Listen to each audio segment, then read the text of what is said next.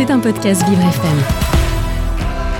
L'œil de Flo dans le monde de Léo, Florian Protard avec Léo Tassel.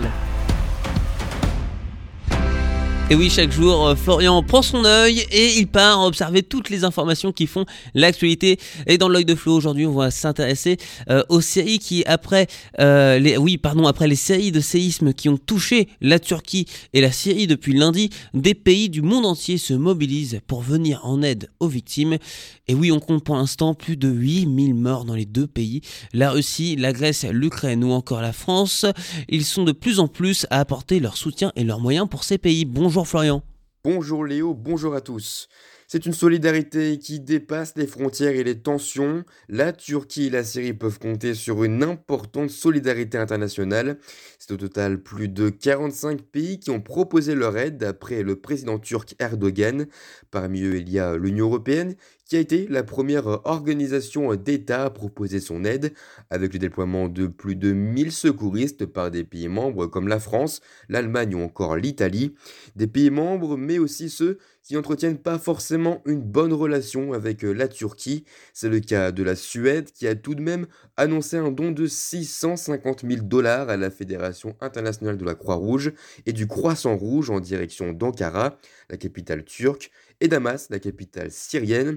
Preuve qu'on peut à la fois se détester et avoir euh, une part d'humanité euh, quand des vies euh, sont en jeu. Et des pays qui s'organisent pour apporter leurs aides, mais pour la Syrie, c'est plus compliqué, Florian. Et oui Léo, bien que la France ou encore les États-Unis ont promis leurs aides, la difficulté d'accès, la sensibilité de ce pays est un frein pour l'envoi de secours.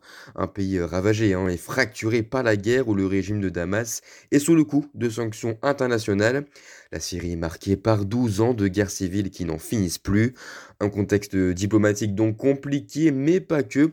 Car oui, peu de points d'accès sont accessibles, beaucoup de provinces sont retenues par des rebelles et des djihadistes, des difficultés qui n'empêchent finalement pas le déploiement de militaires et d'équipes pour garantir la protection euh, civile dans le pays. Et comment faire pour aider la Turquie et la Syrie depuis la France, Florian?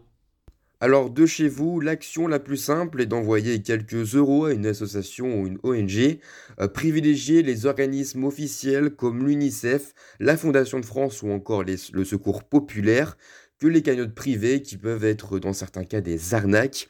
Il est aussi euh, possible de faire un don à Médecins sans frontières ou au casque blanc, des secouristes volontaires qui interviennent dans des zones sensibles en Syrie. Enfin, vous pouvez faire appel à des associations locales euh, près de chez vous où certains d'entre elles ont fait des appels aux dons dans certains départements comme au Moselle ou dans la Somme ou encore dans le Calvados. En tout cas, nos pensées vont bien sûr aux familles des victimes et à la communauté euh, turque et syrienne qui vivent actuellement euh, un bien triste moment. C'était un podcast Vivre FM. Si vous avez apprécié ce programme, n'hésitez pas à vous abonner.